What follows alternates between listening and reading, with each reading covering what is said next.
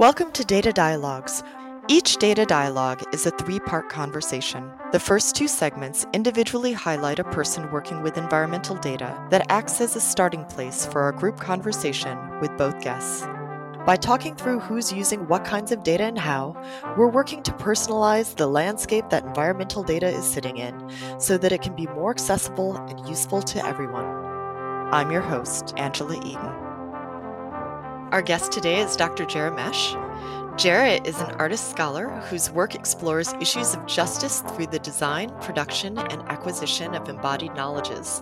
Jarah's research incorporates queer crip theory, cultural studies, art, and design practices to develop new models for justice and to imagine new worlds. Hi, Jarah. Hello. So I'm really excited to have you today. One of the things that I've been really thinking about with a lot of my guests is about a favorite space and place of theirs outdoors. So I'm wondering if you could relate um, to me a space of yours that you like to go to outdoors. So this is a really tough question. Um, I've I've spent a significant time out outdoors, and I um, I would say maybe it's more a time than a place. Um, being outdoors um, at sunrise I, am not a morning person at all. But being awake just before the sun comes up, whether I'm in a city and getting up and going for a walk, or getting a cup of coffee, or taking a walk, or going to work, um, or you know being out in the you know in the woods or camping somewhere, and just the sun's coming up over the trees. You're sitting there, and there's this moment of peacefulness right before the start of the day. So I can be anywhere in the world and have that. And I think that that's um, that's my favorite place outdoors is really that time. I love that. You can always take that with you. How then can you take that with you as you do your work? Like, how can you relate that space outdoors to anything that you're thinking about day to day? Um, I think that if I could, um, using that to center myself, that moment of peacefulness, that moment of like calm. Um, I think, you know, if you meditate at all, there's a feeling there that would be really great to be able to take with me. Um, so if I'm, you know, in the middle of chaos, or if I'm in the middle of, you know, um, doing something, or things aren't going smoothly in whatever it is that I'm doing, to be able to just stop and close my eyes and feel that for a moment, I think is a, a great way to center and to sort of bring a moment of calm, which then perhaps can lead to um, better conversations, better thinking, maybe more clarity, maybe knowing when to step back, um, maybe knowing when to move forward, you know, and sort of um, yeah, I mean that's that's the hope, right? yeah, for sure. Especially because you have a lot of lenses. You're an artist, you're a scholar, you explore a lot of theory spaces and physical spaces in your work. That's all me just trying to grasp at it. Could you just tell me, you know, give me a little bit about your work and your path to your work? Uh, yeah, it's uh, it's kind of a long, winding road. Um, so never, besides like my junior high classes where we had to take art, I never actually took art classes until my MFA. Um, so everything was uh, self-taught. Uh, if you look at my like notebooks from it as when I was a kid, I started journaling when I was about eight, and it's images, sketches snippets of conversation that I heard that I would, or whatever, that I would literally write out with quotes. I mean, things that I found years later, right? And um, and so it, this has always been a process for me, and that developed into my art to a certain extent um, through painting, but also through some installation work that I was doing. And I finally went for my MFA and started to explore what the program called like a social justice lens, what I would call just um, straight up, you know, thinking through and thinking about life, right? Like and understanding it and recognizing that you know we're all embodied in these these very particular ways and that these embodied knowledges actually count right? And in academia where you know i'm doing an mfa so it's still academic right? And in those spaces those things didn't matter as much. I had to write a thesis that had to have particular kinds of citations um, for, over others.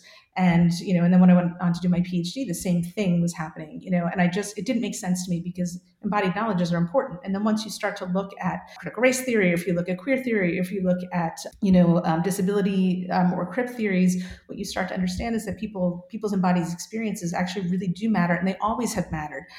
I'm also really, I'm just curious. Um, I'll give anything a shot. I'll, you know, something I want to learn about something, fine, I'll learn it. So, you know, this, I think about the, what I'm trying to do and I think about what it is, how I might get there. And then I if it's tech, if it's a particular thing, then I'm like, well, you know, I really need to build a website for this. Oh crap! And I got to learn how to, you know, build a website.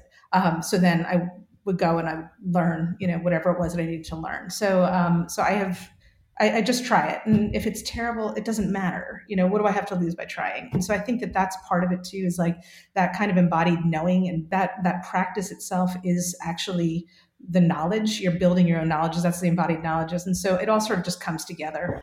I, I, I feel a lot of resonance with that.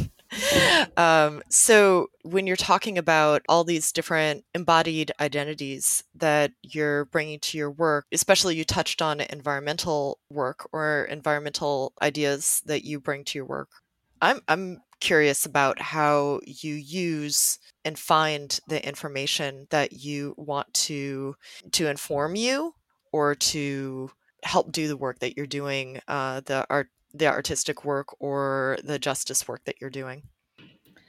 Yeah, so um, I said before, I think um, I have a number of interests, right? And so um, climate justice is something that I came to because I recognized that sort of the mainstream environmental movements didn't make sense to me. And so I tried to understand what the other possibilities were. And then I found this whole world that already existed of people, of activists doing this incredible work.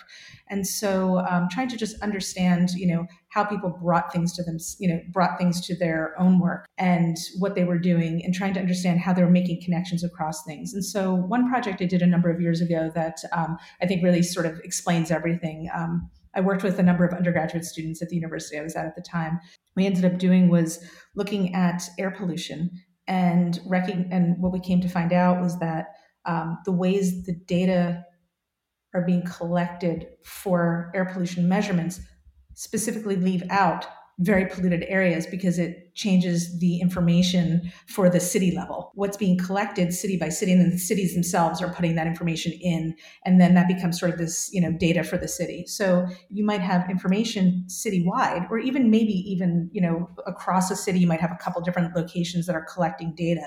But if it's a known polluted area, then they weren't collecting that information because it didn't make sense. So that means if you live or work in those areas, the the air, the air pollution readings weren't for you so we started thinking about that. And of course, most of these communities that are not being included in the data collection are fence line, you know, fence line communities or, you know, communities that have been underserved. And, and so we ended up um, designing um, these little pollution sensors. They were about 90 bucks. We were able to deploy them remotely using SMS. We were asking people to put them in their backyards. Um, we ended up only getting through prototype. We didn't get funding for the second half, but we got through the prototype. But the idea was they would end up in people's backyards or in their city parks. And then the it would collect five different kinds of pollution levels and it would send to a central database. And that central database would be um, de-identified um, in terms of like where, like if it was in your backyard, nobody would know it was in your backyard. They would know generally the neighborhood, right, or the street, but that was it.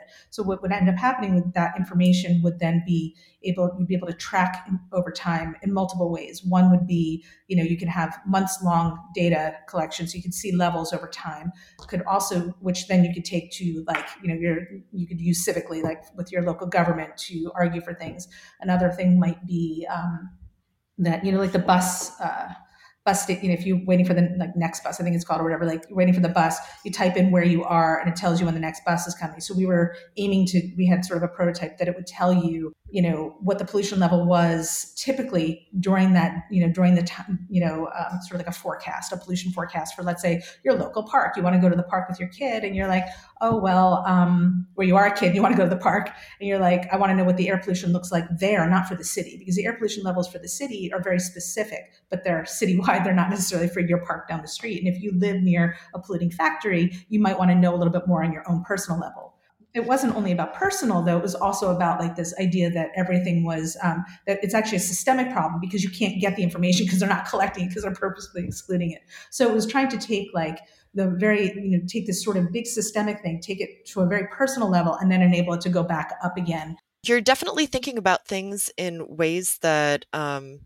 you know i i have such i have such an angle on it from looking at environmental data and how voices can be elevated by looking at the data that we collect about ourselves as being a voice and a way for us to uh, speak about ourselves when there's a lot of times so much data collected about us and that like a, a lot of times that feels like a disenfranchisement that we're under observation and so I'm really curious how communities can be more involved in the interpretation of data and how people can really participate in decisions, their own decisions, their community's decisions through expressing themselves in as you were calling it embodied knowledge whether it takes the form as you know strict data or you know conversation or any of the many different ways that we learn and understand this very complex thing that's happening around climate. So participatory, participatory action research is like a really interesting, you know, um, it's a really interesting thing. Um, and there's all kinds of ways that it works really well and there are all kinds of issues with it. But um, one of the things that I've come to find is that sometimes you have to bring something to somebody and ask them what's wrong. And they say, scrap that whole thing. This is actually what we're thinking. And so while it was a really cool idea, it really like it couldn't go anywhere unless you could say so the two ways right is you're taking it like here's this thing you were talking about it this is the idea i had and i can throw the whole thing away but here's a place to start. You can talk with people all you want about ideas but until you show them something and they say they hate it you really can't move forward because you don't actually understand each other until you have something down. This is something i also do with my students. I make them put things down on paper as soon as possible because what i want you to do is get the ideas down on paper so you can talk about them. You can't talk about them until you can see them. You can share them with somebody. Once you share them with somebody, they can say, Well, I don't like this. I love this. Oh, I was actually, I thought when you said this, this is what you meant. And then you start to have the conversation. And so, to a certain extent, bringing something to somebody is good but they should also be bringing something to you and so that's a that's an interesting question like i should not just be sitting here talking with you you should be talking with me um, right we can't design something together unless we are having a conversation. And so the start of that conversation may be this, right? This may be what we're doing, right? We start out with this and then we say, wow, like your work is fascinating. Like I love what you were just saying about like the ways you're putting pieces together. I would love to talk with you more about that. Then let's say you and I continue talking about it and we're like, okay, so what is this sort of design space that we're in? What is this data space that we're in? How do we think about this? And we start there. And that's the other thing right? Is like where are you starting? How do you do this work right? In a way that is thoughtful that is you know where you're not walking into a community and saying this is what you should be doing because of course that's not our place right? So what does it mean to do design work then? So i focus on this idea of like sort of and it's not new but like design is facilitator right? I am a facilitator. I am not the person if i'm going if i want to work with a community i don't get to just walk in and extract knowledge and um, and tell them what they need, and then at the end of the semester walk away. Right?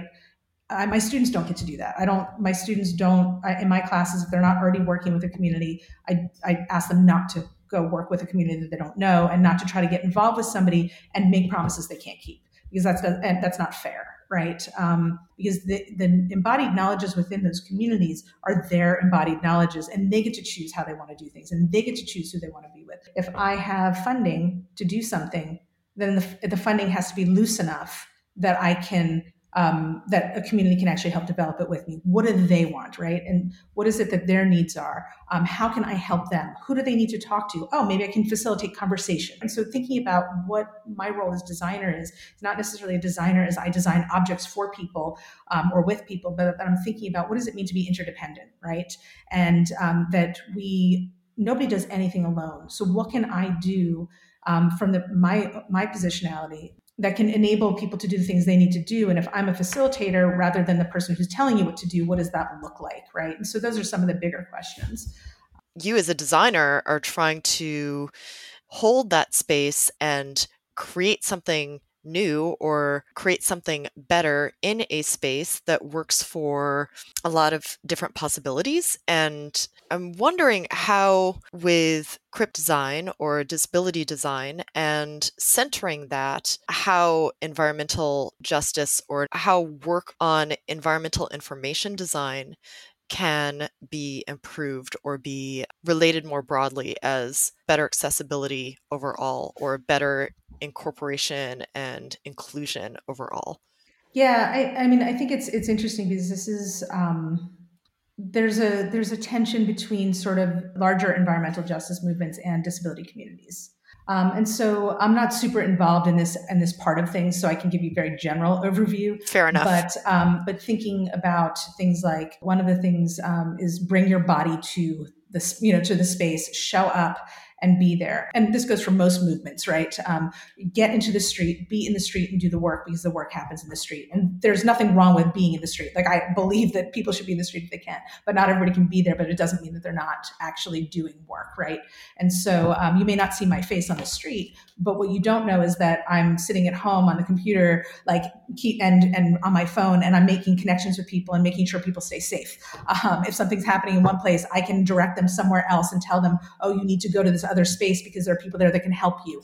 And lots of people do this, not only disabled people, but disabled people do some of that work. But there's also all these other ways that they do it. But other things too are just thinking about what counts as caring for the environment. What actually counts as you know environmental work or saving the planet or doing climate justice work right? What are those things that count and whose knowledges count and how they interact with you with with these with these things count? And so if i say to you i can't peel an orange because of my mobility uh, or my you know my like my I just can't do it. That's not something I can do. So I don't eat oranges very often. But because Whole Foods has done this for me, I can. And yes, there's plastic packaging, but let's focus on the packaging. Don't make fun of the fact that some people can't peel oranges. So like, but there's there the conversation became, well, you just, you know, that's you should just not eat oranges then rather than being like oh maybe you should think about the packaging that they're using because the packaging is the problem not the fact that the orange has been pre-peeled. Um, i mean we have if you go to the grocery store there's pre-washed lettuce. There are plastic containers filled with shredded carrots and cabbage and you can buy all kinds of pre-cut vegetables in bags and plastic containers and nobody says that those are bad for the environment. It's only because somebody pre-peeled an orange and put it in a plastic container that it became that. And their purpose was not to actually help people with disabilities, but they did. And so it was an interesting tension, right? Same thing with plastic straws. Um, if there's nothing else somebody can use, what should they do? The questions really aren't on that individual level, though. And that gets back to what I was saying at the beginning. You can take things down to the individual level, and individuals can and should do things. But they're also really important in relationship to the larger systemic knowledges. And in reality, my using a plastic straw is not going to be the same as an oil company, you know, putting a pipeline through um, indigenous land and destroying land and those kinds of questions. Like, where are we on talking about climate justice, right? Like, talking about what's actually important for um, for the world and for us. And so the conversations are happening on such different levels. And I think, you know, if you start to think about interdependence, you know, if you're thinking that way, and we're all we're all, you know, not dependent on each other, but we're interdependent. We have to do work together. We have to make change together. And we can't incorporate everybody and start to think about the ways that there are going to be tensions and conflicts. And, you know, even with access, you can have conflicting access needs, right? Um, you might have one need and I might have another. And they conflict with each other, and it means that it makes it really difficult to do things. So we have to figure out other ways to do it, right? So I'm thinking about that. I hope we can talk about that more. And um, that leads me to your dialogue partner, mm-hmm. Daphne Frias. Um, Daphne is a 23 year old disabled youth organizer working on the intersections of gun violence prevention, the climate crisis, and disability justice.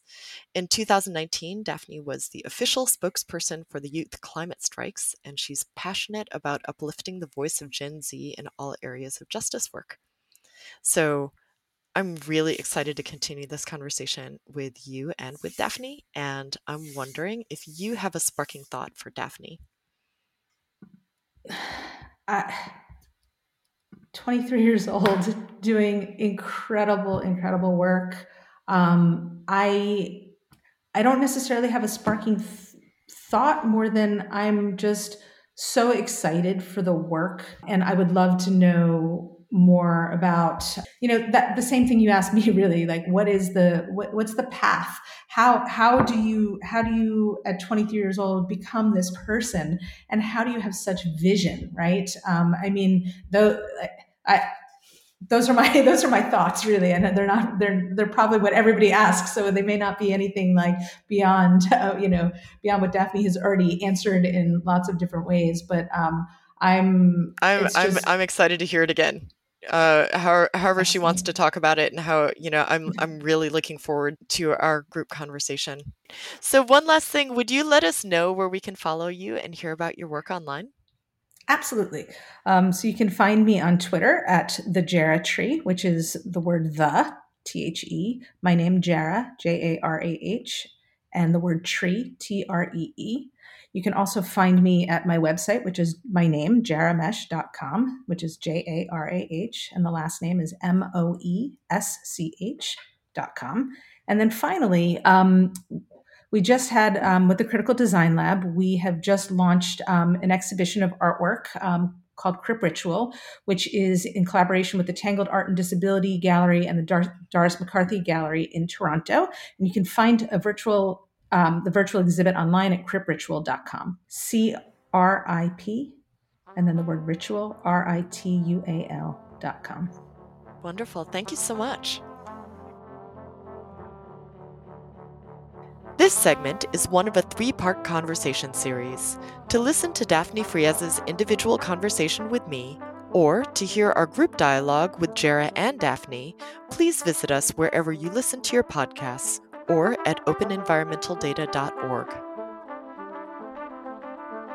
To read a transcript of this episode and to access resources mentioned throughout the show, please take a look at our show notes, which you can find in the caption for this episode or at openenvironmentaldata.org. This podcast was created by Emma Grimm, Angela Eaton, Michelle Charipka, Shannon Dosmegan, Amelia Williams, and Katie Hoberling. With music by the Westerlies. Data Dialogues is supported by the Open Environmental Data Project, which is funded by the Shuttleworth Foundation.